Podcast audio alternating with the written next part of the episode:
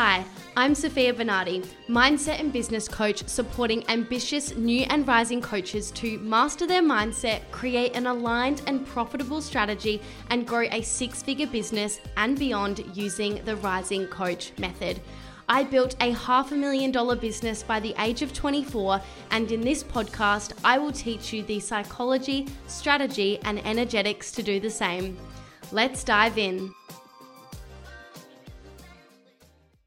Hi, hi, and welcome to the Quick Wins segment of Rising Coaches with Sofia Bernardi. This segment is all about sharing quick actions you can take today to help you attract more leads, sign dream clients, and create a more profitable, sustainable, and enjoyable business. Let's dive in. So, guys, today's Quick Wins episode is about how to set your new year business goals. So, this is going to be a really quick episode sharing with you my process of specifically what I did, give you a few little tips along the way, and then you can go out, set your goals if you haven't already. Hopefully, you have though. Um, but this might help you fine tune it and just make sure that you stay on track to actually achieve your goals this year. Let's dive in. So, I like setting big 12 month goals and then I break them down into quarterly, monthly, and then weekly goals, which weekly more becomes like tasks. Um, but I like doing that because a big 12 month goal can feel really far away, really scary, and really overwhelming. But when you start to break it down, it starts to feel more manageable and more possible. So, that's what I like to do. So, firstly, what you want to do step one is Write down specific 12 month goals. Make sure it's specific. You need to ask yourself, will I be able to know when I've actually achieved this? And what I mean by that is sometimes people might write a goal like to, to feel really good all year. Like that's just something I just made up. But it's like, feelings come and go, right? So it's like you're not going to feel good 24 7.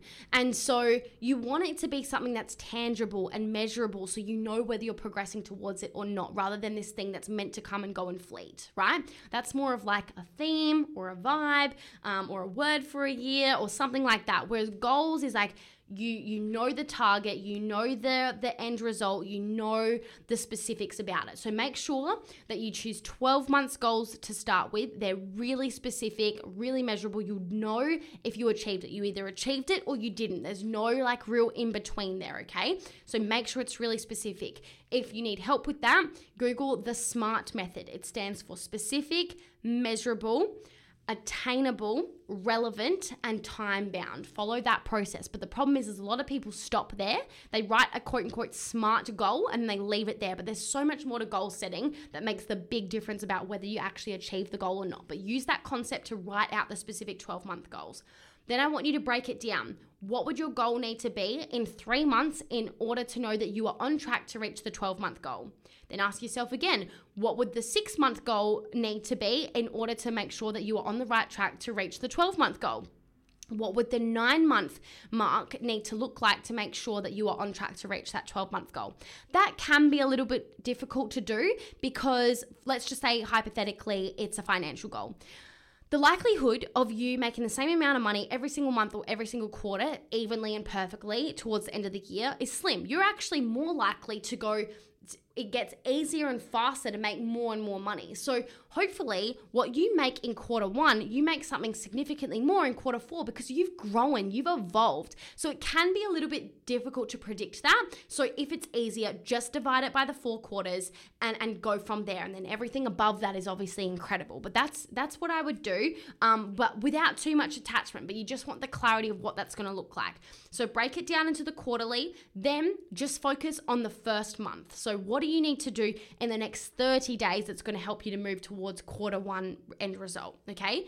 And then from there, your weekly tasks, make sure that that aligns with the monthly goal. Hopefully, that's not too confusing. So, write down specific 12 month goals and break them down as much as you can to make it a lot more tangible and easier to action.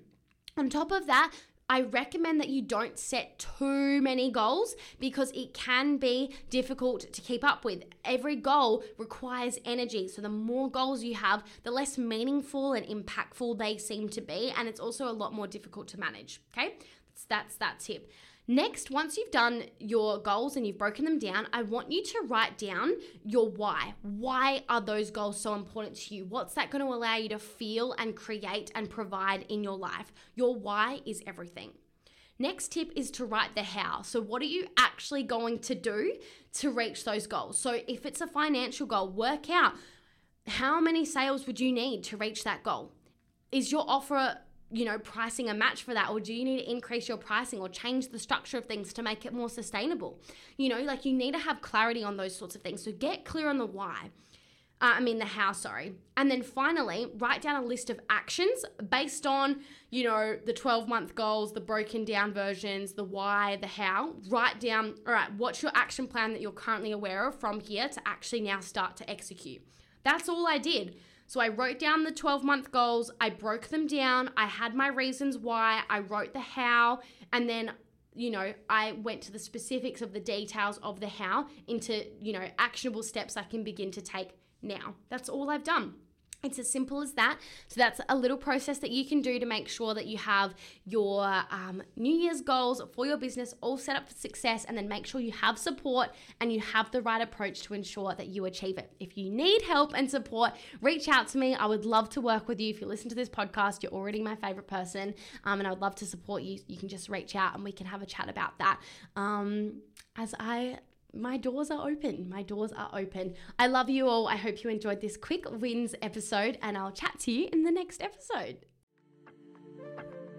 If you thoroughly enjoyed this episode, I'd greatly appreciate it if you could take a moment to hit that subscribe button. Your support fuels our mission to bring you even more valuable content every week. It truly means the world to me. My promise to you is that if you go ahead and hit that subscribe button, I'll continue making incredible episodes such as this every week to help you to grow and scale your coaching business. Thank you so much, and I'll see you in the next episode.